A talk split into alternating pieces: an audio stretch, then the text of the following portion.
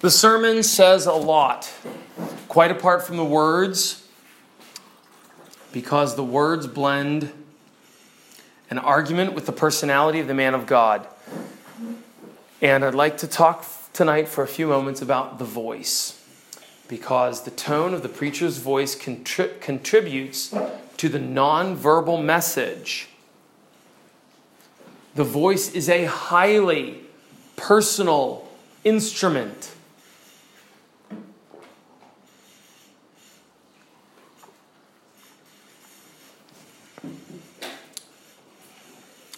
Allowing you to send more messages than even your clothing or your face. It is the voice, the voice alone, that can send the message of anger or love or compassion or patience or eagerness or zeal or hope or fear. You can say to your people, I love you without ever saying the words, I love you, simply by talking about their eternal good with a voice that says those exact affections. Since a speaker's voice communicates so widely, so universally, so unstoppably, then a good preacher, a wise preacher, a thoughtful preacher must constantly discipline himself to learn how to use that tool better. That's the point for tonight. Let me give you two points under the voice. First of all, they are personal, and secondly, some practical instruction.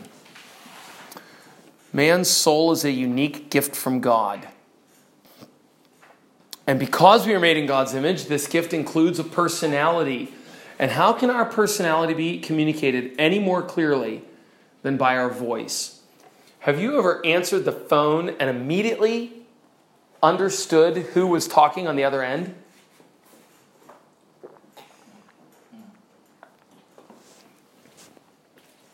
It's the voice. You could tell your wife's voice from 10,000 other voices, couldn't you? Well, we can all distinguish, distinguish each other by our voices because they are so unique. You remember that blind Isaac knew that Jacob, he was blind and deaf, or getting going deaf, but he could even tell Jacob, This isn't my son Esau. By our voices, but not by our voices alone, we communicate all those affections of the human soul the urgency, the fervency, the fire, the repulsion, which is hatred, sickness. We even communicate our own weakness through our voice. That means the message of humility can be, can, can be communicated through our voice. So there are certain, there are certain techniques, habits that send the message of humility or confidence or false humility or self confidence rather than confidence in God and His Word. So try saying this sentence with different passions. The time is almost finished. Uh, uh, Alpheus, can you say the time is almost finished with fear? With fear. The time is almost finished and you're afraid.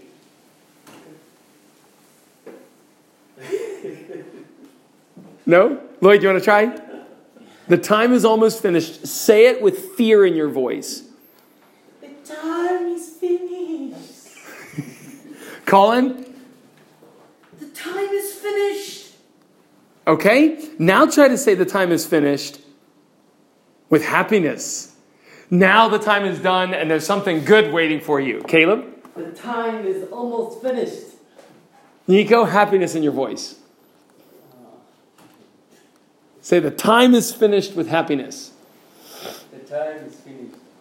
Now, we, we are able, if we practice with this tool, to send the message of fear or of love or of joy or of hope. We can send many messages if we will simply practice with that tool. You naturally say the sentences the way your heart feels. So if you practice saying sentences. If you practice saying sentences in order to be able to preach better, you may become a hypocrite or an actor. But if you draw near to God and think much of heaven until heaven and hell are alive in your soul and you see them in your eye and in your mind and in your heart, even as you're looking at the people to whom you're preaching, between you and those people, you see the glories of heaven. Brothers, I can tell you that I have sometimes looked out at Tsongas as I'm preaching to them and seen like a filter between the Tsongas and myself. It was as if I was looking through heaven to those people. And I hope they could tell this man loves you and wants you to be saved today. And there's no real way to get that without drawing your soul into those things and seeing those things in your mind and in your heart. But when you do see those things, you will talk like you've seen them. Actors can do this. Preachers ought not to be actors. But there was a famous line in a George Whitefield biography. I shared it with you, I think, in the Whitefield biography. I think this year, if not two years ago when we did the biography, that uh, a pastor said to a famous actor at the time that Whitefield was alive, How is it that you actors talk about things that are not real and people believe you because they cry? They'll watch you on the stage and they'll cry while you're te- talking. But we pastors, we will talk. Both of us are professional talkers. You're a professional talker. I'm a professional talker, the pastor says to the actor. But when I talk, the people don't cry. When you talk, the people cry. And the actor said to the preacher, do you, know, do you know what he said? Have you heard this quote? The actor said to the preacher, Oh, the difference is obvious. We actors talk about unreal things as if they were real. You preachers talk about real things as if they were unreal. unreal.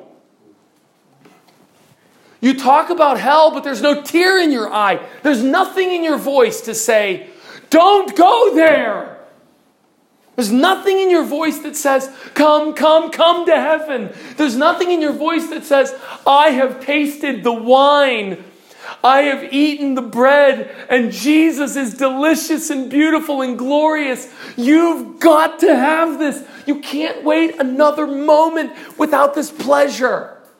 Is there anything in your voice that says that? The actor said, Hey, we get paid a lot of money to look at fiction and treat it like it's history. You get paid money to look at history and you talk about it like it's fiction. May God give us grace to use our voices. Because voices communicate the personality behind them, the best long term solution for the preacher's voice is to adjust his heart's loves. Underline that. Letter G in your notes. If you want to grow in your skill with losing, using your voice, the best way to grow is to draw near to God in secret prayer, in fasting, in meditation, walking through the mountains by yourself and thinking about God. That is going to be the way to get your voice to be affected the best way, the surest way, the, lo- the long term solution. And one reason that some pastors speak with a boring voice is that they've never learned how to meditate. They have no practice or habit of meditating on the glory of the truths they're about to talk about. They don't know how to meditate. They don't know how to, how to savor the sweetness of anything. Have you ever tasted some delicious pudding or dessert or sweet and thought, oh, this is so smooth and perfect. Have any of you ever had those little candies called Amajoyas? Had the Amajoya candies? Are they nice? Do you crunch on them quickly? Or do you suck on them slowly? What do you do?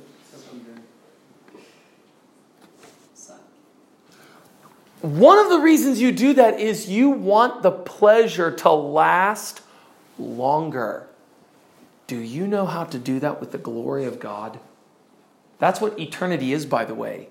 It's going to be sucking on your candy for millions of years, and it will never lose its flavor. A boring preacher is boring because he has not ever savored the taste of the wonder of God Himself. Small souls have boring voices. If your voice is tepid, you need to deepen your soul. Well, voices show our personality, they communicate the depth of our fellowship with God. How can we adjust that? I've given you one hint toward that, and that is know God, draw near to God, learn God, think of God. Let me give some examples here or some advice. Page 50, page 60. When you are looking for observations in the text, write down the feelings that God intends his people to feel when they hear these words. That's number 50 in the list of observations.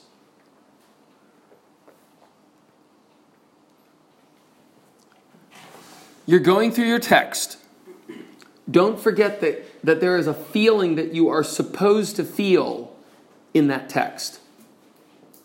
What is that feeling? Write it down. Think about it. Bring it before your mind. Get a habit every time you look at the Bible of asking, what kind of feeling would be a Christian feeling here? And slowly, you can't force it. You can't force it. It's going to take a lot of time for the for, for the marinade to get into that meat. Have you, I don't know if that's a common Tsonga, Venda, Shona practice. Do any of you ever soak meat overnight so that when you braai it, it will, be, it will have the flavor all through it? Before I married Amy, I, I like to think of myself as the king of the slow cooker. The slow cooker is that machine that you turn it on for at least six hours but I would buy maybe a, a kg roast and I would invite six or eight people from the church over before I was married. And I would take a pork roast. And I learned this from someone, I don't remember where. On pork, you take one can of Coke, 300 mil or 350 mil, and you pour it all over that roast, and you let it go for 12 to 16 hours in the slow cooker on low, the lowest possible setting. And you just let it soak and soak. So, this is what I would do on a Wednesday. Wednesday, we had our prayer meeting. So, early morning Wednesday, sometimes I'd get up at 2 in the morning to turn on the slow cooker, have the meat sitting in there, wake up at 2, turn it on, go back to bed. And then I come back from church at, say, 8 o'clock, 9 o'clock at night and I would have six or eight or ten friends with us. And as soon as you stepped into that apartment, here's little 24 year old Seth, and you open the door, and that, that kg of pork in that Coke has been going for now 16, 17 hours on the lowest possible, and the, the acid from the Coke has cut into every vein and every aspect of that roast. And you can smell, you could smell it before you open the door. And when you put your fork in, no knives. I wouldn't even allow people to use knives. You just touch it with a fork. It's so soft. That is what our souls must be like with God and you can't force it. I know what we all want to do. When you hear a lecture like this, you're going to say, okay, letter A. I'm going to go out and get ready for my sermon. I'm going to mark down feeling, fear. Got it. Fear, fear, fear, fear, fear, fear, fear, fear. You can't do that. If, if, if I would have taken the Coke and rubbed it on the, the, the pork, would that make the taste? You, you, you, the only way is time. The only way is time. You're going to have to get up every morning and read your Bible for a year. And when you read First Peter, ask yourself, what passion and emotion is this verse supposed to communicate to my soul? What's it supposed to say to my heart? It's supposed to say urgency. It's supposed to say hatred. It's supposed to say sickness. Is it supposed to say joy? Is it supposed to say love or patience or kindness? What is it saying to me? If you will do that for a week, something will start to change. If you'll do that for a month, we'll feel the change. If you'll do that for a year, you will be persuasive to the people you talk to. It will come out in your voice. Letter B. You may want to put those words in your outline. I do not do that, but a book that I read recommended that you write in your outline. When you have your outline of all the things you're going to say, beside the different points, you would write down joy, urgency, fervency, fire, seriousness, anger, hatred, Letter C. Practice. Practice. What passions fit with these, precept, with these propositions? Quote, Our ears will be pierced by the angel's trumpet announcing the return of the Lord. Practice. So ask yourself right now, what passions fit with that statement?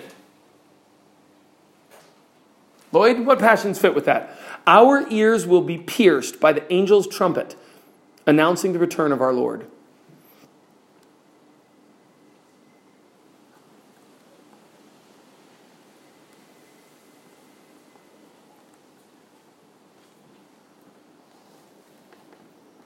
Fervency,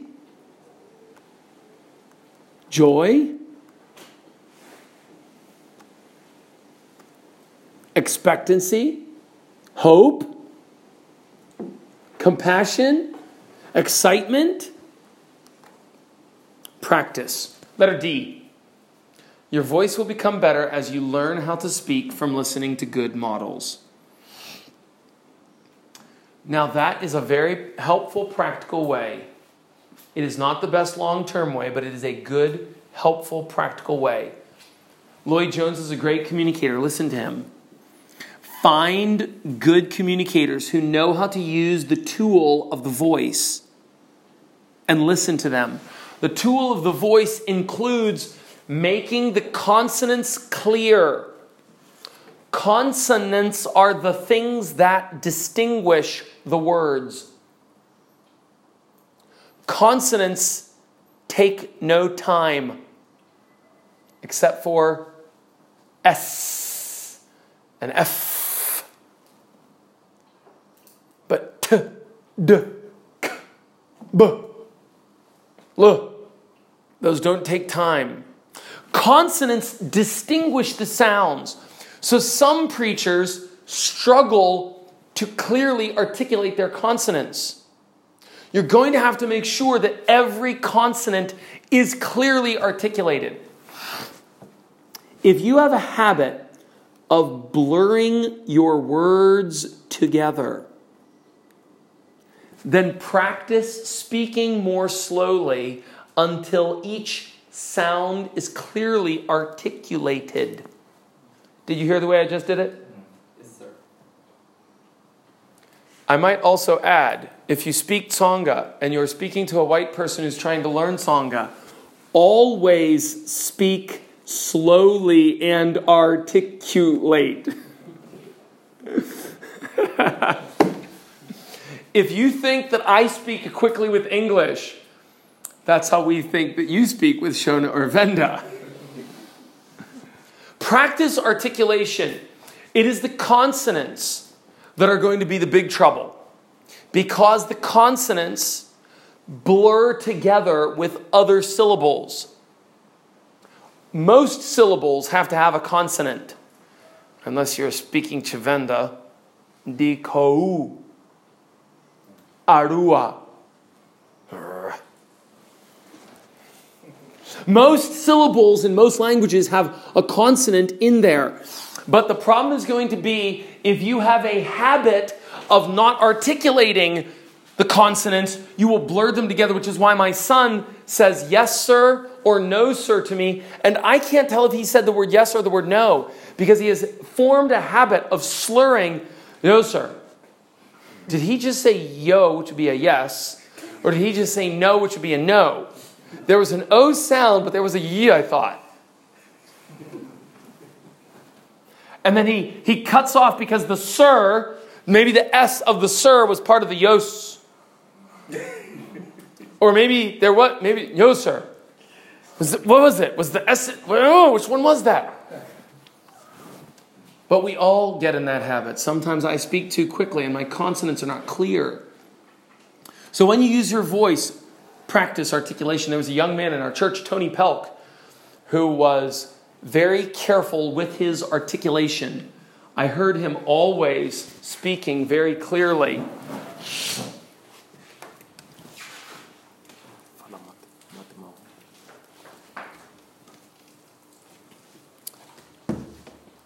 Tony Pelk was always articulating his letters very clearly. And that is what we need to do. We need to articulate very carefully. But be careful that you're not pedantic, always speaking like a robot, careful to announce each letter. How would it sound if we say Handizivi? Who speaks like that? How do we say it? No, no, no. Say it quickly, the way everyone says it in life. Yeah, right, right, right. And in Tonga, what do we say?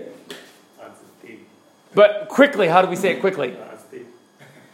And you'll hear them say, Antiv. Antiv. What, what, what was that? What did you just say? But don't we do that in English? Dunno. Do you know what dunno means? Dunno is what lazy people say for I don't know. Dunno. Articulate clearly and carefully. Letter E. Since most of Scripture deals with heavy, sober, eternal matters, our voices should be specially tuned to these kinds of traits. Letter F. As your argument develops, your voice should develop. It is not the absolute pitch or the dynamic force, but underline this, letter F, the relative dynamic increment, which produces the impression of power and animation. It's that phrase, relative dynamic increment. Relative dynamic increment is this there was a man who had a son. And the son turned his back on his father, went into the far country, and there he was lost. But he came back to his father and said, Father, forgive me. Did you hear what I just did in that story? Where did I start? There was a relative dynamic increment, a slow increase, a growth. And it was proportional. I did not say, there was a man in the far country whose son was lost. Don't do that. It's got to be a relative increment. Don't, don't jump farther than should be jumped. Your people will fall in the water behind you. Look at the rest of this quote by Dabney. It is the relative dynamic increment which produces the impression or power of, of power and animation. He, therefore, who was already loudest where the sentiment was quiet, has deprived himself effectually of the power of expressing his rise to more vivid sentiments. He means if you waste your loudness on something that was not your main point, how, what are you going to do when you get to your main point? You're going to keep shouting? There was a very bad sermon preached by a Baptist minister in the United States and my brother in law heard it and urged me to listen to it. And I did listen to it, and it was a terrible sermon because of its wicked theology, where the man uh, said that um, uh, the father hated the son and had no interest in the son. Uh, it was bizarre and evil theology, um, as if there was a complete separation between father and son on the cross. But what, uh, what was most shocking about this man and his terrible sermon was that he, he shouted very early in the sermon. And so he didn't have anywhere to go. So when he reached the point of climax of his sermon, and I listened to this because I was asked to critique the sermon. And I thought, I think I need to critique this carefully. So I critiqued it minute by minute, listening to it, typing notes, writing in minute 7, minute 8:30, 9:15, 10:42 as it goes. And I marked down early on he's shouting already. And then he keeps shouting so that when he gets to his quote climax, he begins screaming. Is there a difference between being loud and shouting? Is there a difference between shouting and screaming? I don't want to illustrate it for you, but you know. You can be loud just by raising your voice. And that's not shouting. But shouting and screaming are different as well. And screaming and screeching are different as well. And this man even went to that. Because he, he was such a poor communicator, he thought, let me jump to shouting to show off how intense I am. And then from intensity, where can I go? Better scream. I still want to go higher because I'm trying to make these people. Let me screech. That man, a few years later, was found to be a serial adulterer preying on teenagers in his church, and he's now in prison. But isn't that what we said? You don't learn to use your voice by shouting, you learn to use your voice by meditating on the person of God. Letter G, final one for tonight. The major elements of the voice are volume, rate, and pitch. This, these are technical divisions, but we need to know them. Volume is the loudness. It is the natural expression of anger, triumph, confidence, dogmatism, earnestness, and the animated sentiments. The softer tones are situated for quiet narration, didactic statement, and the expression of gentle emotions. There is no caution more necessary for the ambitious young speaker. There is no caution more necessary for Nico, Caleb, and Colin than that Caleb must not be high and loud throughout his whole sermon. Rate. So that's volume. Rate. To speak too slowly is miserable work. And subjects active mind and subjects active-minded hearers to the disease called the horrors. It is impossible to hear a man who crawls along at a mile an hour. One word today and one word tomorrow. It's a kind of slow fire which martyrs only could enjoy. Excessively rapid speaking, tearing and raving, and utter rant is quite as inexcusable. It is not and never can be powerful except with idiots. For it turns what should be an army of words into a mob. Isn't that a beautiful illustration? That's Spurgeon at his best. It turns an army of words into a mob and most effectually drowns the sense in a flood of sound. So your rate needs to have variety. There needs to be times when you speak more quickly and times when you speak slowly. And let those times be controlled by your meditation on the passage. Pitch alter the key frequently, vary the strain constantly, let the bass, the treble, the tenor take their turn. Monotony causes sleep. Pitch simply means use your voice. You have a full voice. You can be low and you can reach up high. You've got it all in your voice. It's all there for you. Practice it. Well, the voice shows us the soul of the preacher. Let's close with these three quotes on page number 61. Look at these three quotes from three of the greatest preachers MacArthur, Lloyd Jones, and Richard Baxter. MacArthur, with time and diligence, your delivery can improve dramatically, but improvement means change, and change requires honest evaluation. So be honest about the tone of voice that you use. Second one by Lloyd Jones Preaching is theology coming through a man who is on fire. Theology on fire, logic on fire. And Baxter, I preached as never sure to preach again.